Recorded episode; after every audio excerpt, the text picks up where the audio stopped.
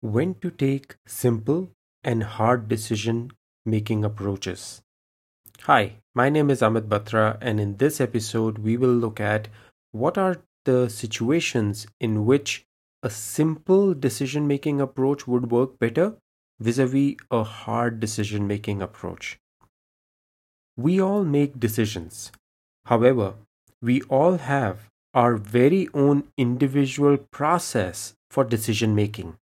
Our mind shapes our ability to decide based on our experiences, context, outlook, and orientations. This decision making ability is unique to us and changes with time. Decision making, at its simplest, is about making a rational choice when faced with more than one option. Decision making process is a reasoning process based on assumptions of the decision maker's value, preferences, and beliefs. An individual decision making process, which is a psychological process, varies heavily in its output, making us choose irrationally or incorrectly at times. Moreover, with time, most of us subconsciously acquire biases that further influence our ability to make better decisions.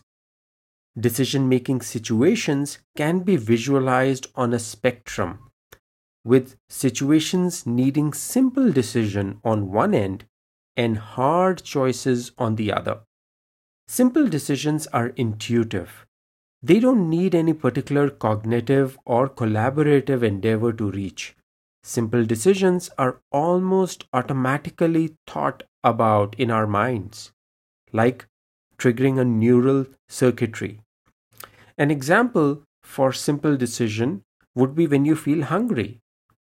You know you need to eat, and once you eat, the problem goes away.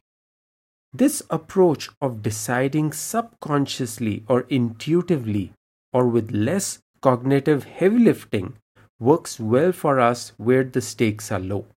In fact, given that an average adult makes approximately 35,000 decisions a day, this strategy of decision making brings in the necessary speed and agility to make more low impact decisions. On the other hand, a hard decision is needed to be taken deliberately, consciously, and after evaluating the pros and cons deeply.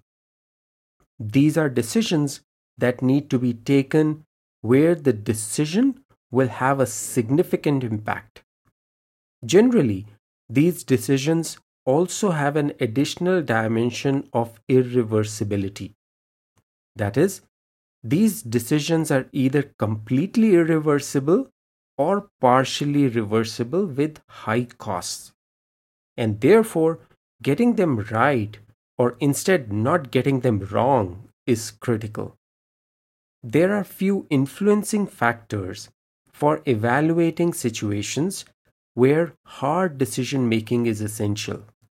So, if you were to think about hard decisions, Hard decisions is a function of complexity, uncertainty, and multiple objectives that you may want to achieve with a single decision. Let's talk about them in a little more detail. First, let's talk about complexity. Here, the option to decide from are not evident. The possibilities are either not available or not well formed or not analyzed in sufficient detail to decide with confidence.